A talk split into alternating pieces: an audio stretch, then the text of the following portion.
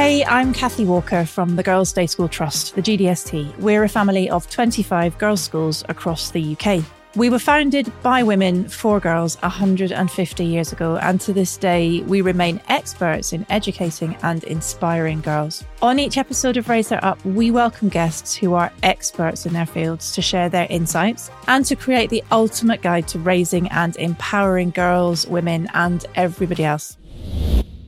This week, our wonderful guest is critically acclaimed and much loved actor Tanya Moodie. I'd go to the theatre, I would clean the loos, I'd sell confectionery, I would paint sets. And my goal was I'm going to be such an indispensable worker that I'll ask them if I can sit in on rehearsals to watch, and they will say yes. And they did. That was my breakthrough moment. She's done everything from Shakespeare to primetime TV, and you may well know her from the BAFTA award winning series Motherland as the straight talking and hard partying Meg. Tanya joins us today to talk about her career, getting into and out of character, and how the world of acting has changed since she first graduated from RADA in 1993. From the GDST, this is Raise Her Up, and this is Tanya Moodie. And I think again, one of I the thought what's going through her was That's what we're giving, isn't it? As a parent, we're giving our love. Raise her up. Hi, Tanya, and welcome to the podcast. Thank you so much for having me. This is very exciting. It is. It's super exciting to have you on. Thank you.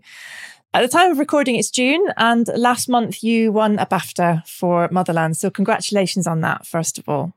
Well, thank you. But just to be fair and precise, the production won uh, BAFTA, and I didn't get to take one home.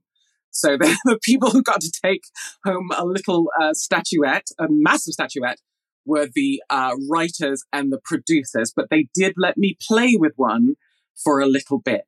And I accidentally bashed one of the writers over the head with it and realized how heavy they were. So, I know I'm not the only one who wants to know this. How do you keep a straight face when you are filming Motherland? Is it as fun to film as it looks? Um, it is. I mean, I think I do have the skill of being the straight guy if I need to, but it does get hard sometimes because Paul Ready, who plays Kevin, he's like a devil. Like he's the kind of guy who can make everyone laugh and not look like he's said anything. So everyone's on the floor. Filming has to stop, and he's just standing there like an angel, going like, "I don't, I don't know what happened." It's not easy. Just before we uh, we started recording today, I treated myself to a rewatch of the scene where you um, are belting out songs um, outside a, a nightclub off your face and flashing your bra at the bus driver. That was actually the first scene I ever filmed when I first joined the series. So Oh, and that was a night shoot as well. So that was about two in the morning, getting my boobs out. I didn't know anybody. I was just like, so, Tanya, how did you get into acting? It's a notoriously difficult world uh, in which to be successful. Was it a hard slog? Were you prepared for it? I am one of those unusual and fortunate people that knew what they wanted to do quite young. And I'm learning that now with my daughter, who is a, a student in the wonderful GDST, that she is now at the age when I realized I wanted to act. She's 14. And she doesn't know what she wants to do when she is an adult. And I have to keep reminding myself that that's normal. It was the one area where I felt I had um, self motivation, drive, aptitude, ambition, a, a voracious desire to learn. Whereas every other subject I did, I just couldn't. Uh, I couldn't engage. You know, I went to a Canadian secondary school. I did go to a GDST type school when I was in primary. However, I went to a convent, and because it had that similar approach to education as the GDST. I knew what it felt like to have, you know, a huge array of kind of educational influences. I knew what it felt like to have very high standards expected of the girls and to always be reaching for that. I knew how, what it felt like to have your peers also be, you know, laser focused on achievement. And then I went to schools with boys and that kind of was a nosedive for me All downhill from there. and and you know and they were state schools and they were kind of a different thing Was there somebody who who inspired you to go into acting? Was it somebody who said, "Look, you should do this. You should think about this"? in a sense i mean my brother is an actor and he's four and a half years older than me and we're very close and he had already started moving into the professional sphere by that point i was 14 he was finishing high school and beginning to work um, he didn't go to drama college or he he kind of just went for it And all of his friends were actors as well, and different approaches to how they got into it. So in Canada at the time, you had to have a certain amount of credits to graduate. And in terms of my regular academic studies, I wasn't going to amass that amount of credits. I decided to approach them and say, look, if I come in in the morning and do regular credits and subjects that I can engage with, like French, English, drama, obviously, um, if I do this in the morning and then in the afternoon, I get on the bus and I go down to the local New Works Theatre and I work there in the afternoon. Will you give me enough credits to graduate? And they were like, sure, absolutely. You know, and I had to kind of go, I had to go and sign in.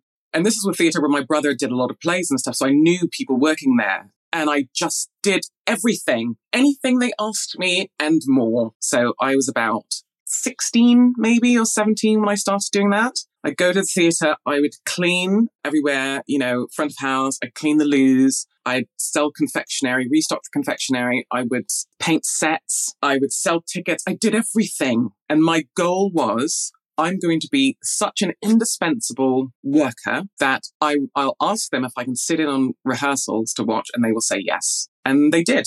But how interesting, though, because you hear about, I mean, you hear about chief execs who have started on the factory floor, worked their way up, got really got to know the DNA of an organization. And you have done that within the acting world. How fascinating. Absolutely. Mm. And when they invited me in to sit in a rehearsal, that was my breakthrough moment for me because I got to sit at a table. I was only little, and there were all these big grown up professional actors who I just really looked up to, and they all like, oh, you know, and they got the play, which was like the magic Bible, and they all opened it up and they read it. And then, like, the director said, okay, so what do you think? And then this actress, actress that I really admired was like, I don't know. And I was like, oh my God, you don't have to be that smart. This is brilliant. they literally know nothing they just have to have the ability to kind of play and talk about it. And I was like, I can do that. Great. So then I was off. So I asked his my brother's friends, you know, who worked there. I said, right, so what do I do? I'm definitely going to do this. What do I do? They said, well, you should go to England to study. Oh, really? Why? Well, that's they're the best theatre, best in the world. And that was back in the day. Do you remember, Kathy, when there's like no internet, no mobile phones, whatever? So I think I had to go to the library. I think by that point I'd read Kenneth Branagh's autobiography and he said that he went to RADA. So I looked up their phone number or something and their address, or like I think I wrote them a letter or maybe phoned them, you know, time difference said I want to audition and they mailed, snail mailed an application. And then I also auditioned for a LAMDA because LAMDA auditioned in Toronto, Central auditioned in New York, RADA auditioned in New York. So I applied for those three. And um, the rest is history, really. I got into RADA and then now I've been here for 32 years of my life. So let's talk about one of your recent productions. Earlier this year, you appeared in the lead role in a play called Trouble in Mind at the National. It's a play within a play um, about a black actor who appears in a play about racism, which is directed by two white men. And I understand that it's set against the backdrop of civil rights movement in 1950s America. What was it like playing that character yourself as a black actor against the backdrop of of, of 2022? it's very difficult, Kathy. Um, I had played that role before in a, in a, a separate production of it. And that production, when I did it before in around 2016, 2017, I produced it at that, at that point. So I was, you know, a, a black single mum actress. I had a five year old girl and I had to work.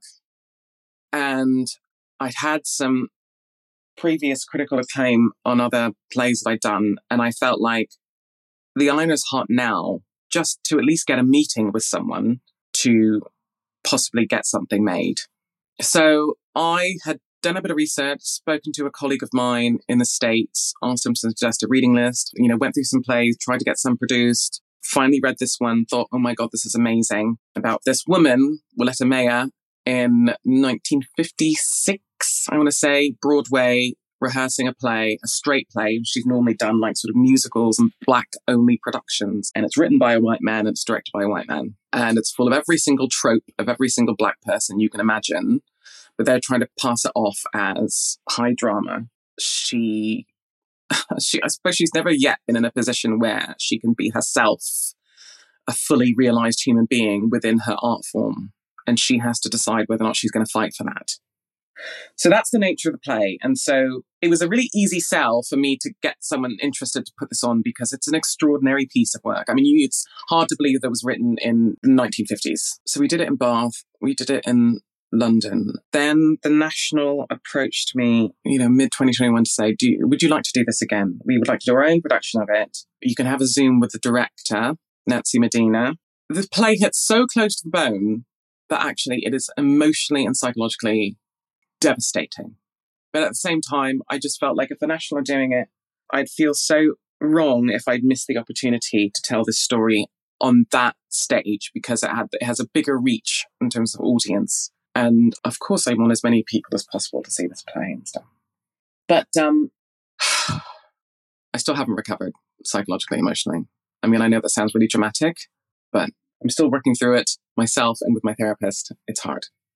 You have previously said, you know, I don't want to talk about racism every day. It's exhausting. And there must be that pressure to speak or be expected to speak on behalf of all Black female actors. Um, and I, am not surprised at all. And it doesn't sound over dramatic at all to say that you're still working through it. Mm. Yeah, no, since, um, you know, the lockdown and everything that happened in America, and I don't go around mentioning the name of the person who was publicly lynched because I think it's really disrespectful to bandy his name around because it's, it's like he's become a sort of like diversity and inclusion tool, his name.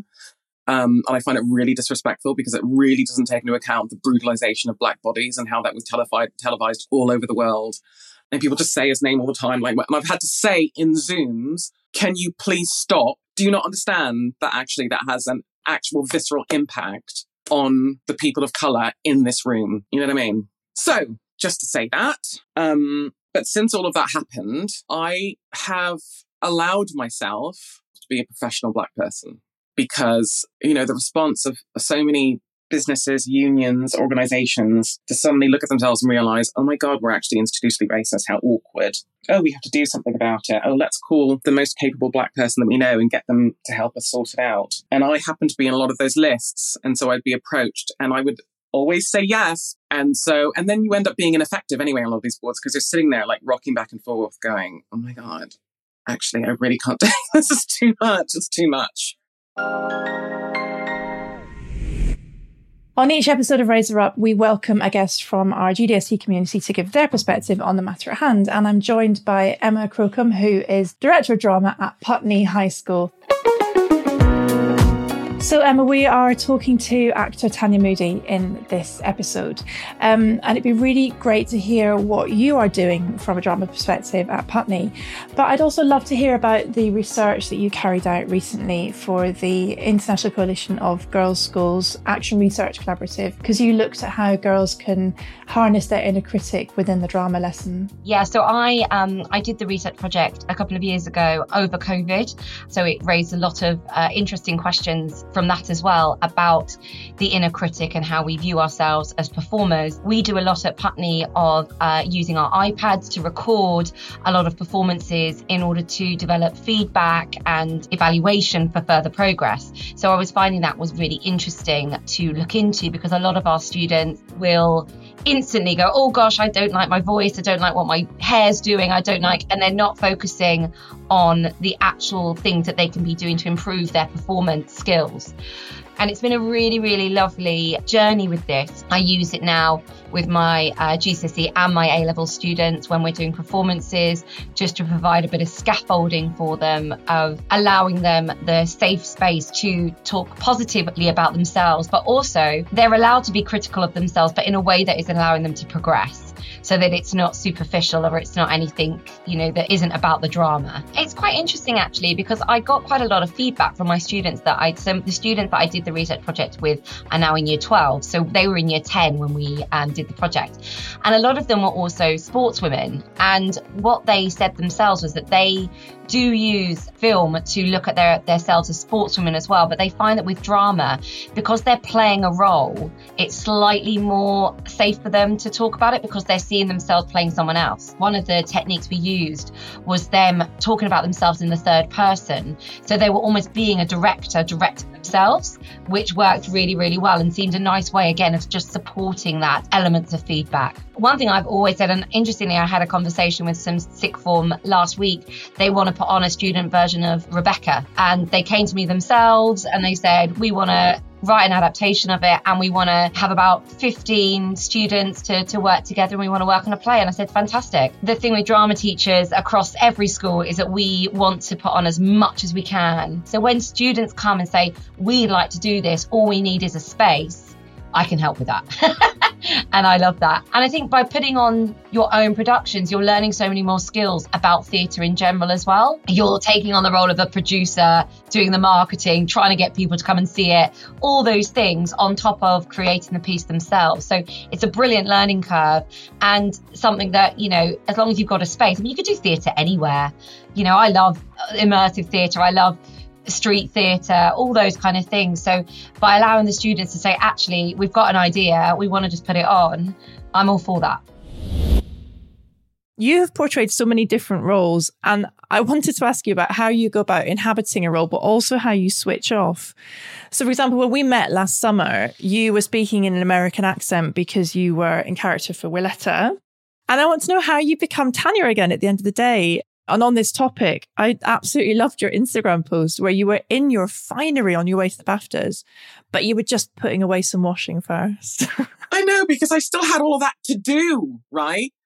I think the BAFTAs were on a Sunday and Sunday is laundry day in our house. So what you gonna do, right? You gotta choose, like you gotta get some of it in. Otherwise, you know, people are gonna be naked by Monday. So my makeup artist friend, because there's a lot of fore planning that has to happen with all that, you know. So she came in at 10, did the makeup while I was fixing the hair on top, and I got the dress off the peg from Zara because, you know, I try, I do try, like, hi, I'm Tanya, I'm after, can you dress me? People generally say no, you know, because I'm not uber famous and I'm not like a size zero. So I'm not doing them any favors by wearing their clothes at all. Do you know what I mean?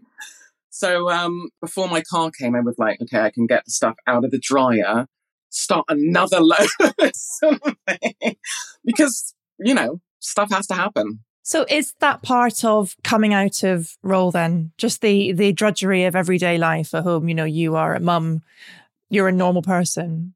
Ooh, at work to disassociate a little bit just in, uh, very basic things like in the theater. Once I'm finished, I take my costume. I always make sure I hang everything up and fix my table and sort of go back to first positions. And that way I feel like I've just done something very pragmatic to distance, you know, to sort of like draw a line. I also have my faith. You know, I'm a practicing Buddhist. I've been a Buddhist now for 28 years. And so chanting is always, that doesn't belong to the characters. That's mine. But as you said, you know, when we spoke before, you said I had an American accent. I didn't even realize I had an American accent. There is a bleed. And I think if I'm doing, for example, if I'm doing several jobs on the trot where I have to have an American accent, it does pay dividends if I don't get rid of it entirely at home because there are certain vowel sounds and stuff that are a dead giveaway. And then it comes back again. My daughter will probably say something like, Why are you talking like that? Daughters exist to bring us back to earth, don't they? To to keep us in our place. She is in a position where her mother happens to be with one of the most powerful, successful agencies on the planet. And my daughter is very, very beautiful. So my agent was like, I can get I can get her work because I constantly get breakdowns for people who look just like her. And if she's interested, so Willow started to be sent up for really big gigs, like massive, like bigger than stuff I was being sent up for. And I'd be like, oh. And so she'd go up for these things. And once she even got a callback, she had to go into town for this callback for this major BBC series. And, you know, and it was really hard for her, but, you know, she did it. And so in my head, I was thinking, you know, it's a great exercise for her to do this kind of thing. So it's going to be healthy on that level. But it was the opposite. Apparently, she didn't want to do it at all, didn't have the heart to tell me because she thought I'd be upset. And so I said to my partner, look, can you have a chat with her when I'm not home? Because she will tell you. And he came to me later and he said, she doesn't want to do it. Was that a relief for you in any way? Or was there a slight kind of, oh? There was a bit of an oh, because I was like, you literally land up on your feet with like one of the best agents of the planet. And you're like getting seen from massive series. Yeah Like, can't you just sort of click? Like, you just sort of do it. Mm. It just, it's not her. She's not into it. No, but it's a tricky thing, isn't it, as a parent to want the best for them and want them to be able to pursue what they want to pursue and have to take your own agenda out of it completely. Yeah, I want her to be happy. I want her to get the same feeling that I get and I've always gotten, where whatever working environment you're in, you feel like you're slipping into a, a pool of like warm water. Like you're kind of entering into a space where you're like, you know, you feel totally enveloped and at home and like, this is my home. You know, I feel like that when I'm in a theater or any, or I walk into a set, I'm like, this is my home. This is my family. These are my people. This is my tribe. And I want her to feel like that wherever it is, if it's in a lab, if it's in a bank, if it's, do you know what I mean? As long as she has that feeling all the way to her fingertips. Do you have any any tips or advice for any kind of aspiring young actors out there or any parents of aspiring young actors? Um, yeah, I mean, it really is about immersion. Do what you have control over because there's so much in your life what you won't have control over in that way. So you can go out and see as many plays as possible and all different types, not just musicals. you know what I mean? You can go out and see as many films as possible. If you, and if you can't afford that, if you can just see things on telly, even, that's okay. Like, so what I would do when I was, you know, just starting out in acting and I, you know, I wasn't working all the time necessarily, I would make projects for myself. So, for example, I really like the actress Isabelle Huppert, French actress. I just think she's a goddess. I think that whatever she does is perfect. She's perfect. And so I was like, I'm going to just make a Isabelle Huppert season for myself. And I would just watch her and study. What I would also do, uh, every week I have an artist date with myself.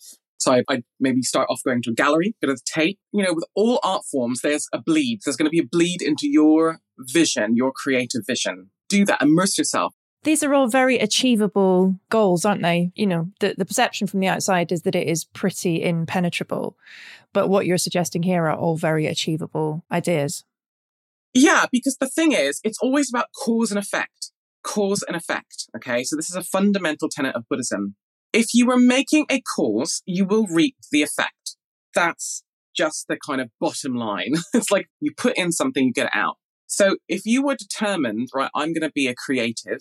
And so I'm going to make the causes to make art. I'm going to make the causes to manifest my fullest creative potential in my life as an artist. So whatever you can do every day is making a cause of planting a seed. Because sometimes you you can look at it from the top down and go, oh my God, but how do I get an Oscar? Oh, oh God. It's like, well, how do I start? Well, start where you are. There's a saying in Buddhism that like the spring runs right beneath your feet. Start where you are. Start where you are. I love that. Tanya, talk to us about your upcoming projects. Um, this year you've been filming Empire of Light, haven't you? A film directed by Sam Mendes. Can you talk to us a bit about that? Oh, well, that was a wonderful, wonderful opportunity. so, obviously, now I've been in this business for just about 30 years. I obviously still do have to wait to be given jobs, even though I said earlier that I really hate that. and I have remedied that somewhat in terms of I started producing stuff myself and mainly for television. So I have a couple of different projects that are percolating away that we're trying to get filmed. It takes a really long time. Like I had no idea. I thought that people just had really good ideas and they went, "Oh, that's a good idea. Here's money. Make it." And I'm like, "Oh no, it doesn't happen like that." Lucky for me, I also now have found another passion. So I really enjoy it a lot. Um, trying to push, nudge things along. You know, it's like when you see a dog nudging along a little kind of toy, but I love it that keeps me happy. And then in the interim, I also audition for things. So I have a self tape, for example, to do today. And particularly since the pandemic, since lockdown, nowadays you put yourself on tape and you send lots of tapes out in the world. As I said earlier, you plant the seeds. So it's making the cause and you reap the effect. So sometimes you get jobs. out of say maybe 15 tapes that I do, I'll probably maybe get one or two. And you might do 15 tapes over the space of two months or so, I'm guessing. But I am very fortunate. I work a lot and I have been in other positions where I'm like, well, I'm an actor who doesn't work a lot. But, you know, I was always reminded that's normal. That's normal. It's very hard. And that's why I found all sorts of other things to do, you know. So talk talk to us about Empire of Light. What's it about? What was it like working on the movie? Yeah, so as I said, I put myself on tape, and then I get this call saying, "Yeah, so Sam Mendes wants to meet you." I was like, so I um, went down to Soho, and he's in a room with his um, assistant. We just chatted, and he was like, "What's the job that you remember the most?" And so I told him the story about Paris. I lived in Paris for a year, working with this theatre director named Peter Brook. So we were talking about that, and I was saying, I told him the story how I really pissed Peter Brook off once, and he told me off, and I thought I wanted to die. But at the same time, it was the best lesson I ever learned in my life, and I'll never forget it. And it was like one of the best things that ever happened to me. And he was like, Really? Wow. Yeah, I remember once my mentor, like, you know, said something to me as well. So we were talking about times when, as artists, we kind of cocked up, and then we had a mentor sort of going, and that's why you have to look at it like this kind of thing. And so we sort of connected in this way where it's like, and I was partly thinking like, oh, I've just, have I just told him that I'm an idiot, basically? like, I really like the fact he was like, no, no, I totally get it. I totally get it. Like you never, you never get to a point where you're like, oh, I know how to do this now. I'm perfect. Because there'll always be someone like a mentor, someone who knows more, who goes, hang on a second. Um, yeah. And so, yeah. And then he was like, they were like, great. So we give you the job. And we went to Margate where we were filming and we had two weeks rehearsal because this guy is, you know, he's not just a director, he's like an auteur, you know. So he has oh, he has overview on everything and he rehearses the actors like it's a play and he rehearses it so that when they get in they know exactly what the camera angles are going to be, they know how to do you know what I mean? Everyone's prepared, every department's prepared. And then he filmed it chronologically as well, which is unheard of in the filming world you know, where things have to be filmed out of sequence because of, you know, location availability and stuff. But he, his team builds every single set. So he has control over locations and stuff like that. And then, of course, I would try to kind of like get the rehearsal time to segue into him telling stories about like his life and work because he's, it's fascinating. He'll say things like, not in a horrible way, just because this is his life. He's like, yeah, so then when Steven Spielberg said to me, he's, oh, Steven said, and you're kind of like, these are his mates and like just bants with Spielberg, you know what I mean? And so I was asking nerdy questions about, you know, the type of film he uses and why and and oh and all this stuff that I just was like, oh. you know, when I was there working, I was like, bring your A star, star, star, star, star game. And I did. I just made sure that I was on it. On fire. And who did you play, Tanya? What was your character? I played the mum of, so there's a, a boy who plays the lead. It's set in 1981 in a seaside town in the UK. And this young, my son wants to be an architect, but he hasn't gotten into uni and he gets a job at the local cinema you know, there, there are movies playing like Gregory's Girl and um, really nostalgic. You know, these films, and there's like, you know, there's the big marquee in the cinema, and, you know, there'd be all these kind of really nostalgic titles and the sets that were made. Oh my God, just sumptuous and so perfect. And anyway, so he gets a job in the local cinema and he meets uh, Olivia Colman's character, who's a middle aged woman who is struggling with some issues, some personal issues. And they sort of um, bring each other to life again in a way it's fascinating. I love it. Tanya, thank you so much for joining us today. this has been such a great chat. It's been an absolutely epic conversation. When can we next hope to see you um, on the small screen? When is the next series of Motherland out? Oh, that's a good question. We don't know yet. We don't know yet. We're still trying to hopefully get everyone's ducks in a row to make that happen. Also, you know, my little face has been showing up everywhere. So at the moment on Netflix, there's a show called The Pentaverate with Mike, Mike Myers. And I did a couple of episodes of that. Life of an actor. Do you know what I mean? it's been really lovely to have you. Thank you so much for joining us today. Well, thank you. It's been a joy. I hope I've been um, of some service. Infinitely more than that. Infinitely more than that. Thank you. Thank you. Empire of Light will be coming to a cinema near you in January 2023, so go and see it. I absolutely loved that chat with Tanya. Um, sometimes it's just absolutely brilliant to speak to somebody who works in a completely different world from your own, um, because you learn that they really do not experience the same routines and limitations that, that you might in your everyday. Um, I think the thing that sticks with me most from Tanya is her advice to start where you are. You don't have to come from huge privilege and you don't have to have seen Hamlet uh, played by uh, 16 different people. You just have to have an interest and an energy and the motivation to find out more to get to where you want to be. Thank you so much for joining us for another year of Raise Her Up. I hope that you have been having the most wonderful Christmas. Please do join us again in the new year when our first guest of 2023 will be campaigner, author, and the woman who was behind the tampon tax abolition, Laura Coryton. So I started the petition thinking it would absolutely not succeed because, you know, this petition is about taxation and menstruation, not exactly two sexy topics at the time. Shared it with a couple of my friends and they signed it. They shared it with their friends who signed it. And suddenly people I'd never even heard of before were signing it. It was amazing. And then all of a sudden we started to have like thousands of signatures. And then we started to ask people to write to their members of parliament. And this was the first time a country's ever gone to the European Union and asked them to change a specific tax on a specific product and they all agreed, which was incredible. I'll see you then. And I think again, one of I the thought what's going through her. That's what we're giving, isn't it? As a parent, we're giving our love. Raise, Raise her up. up.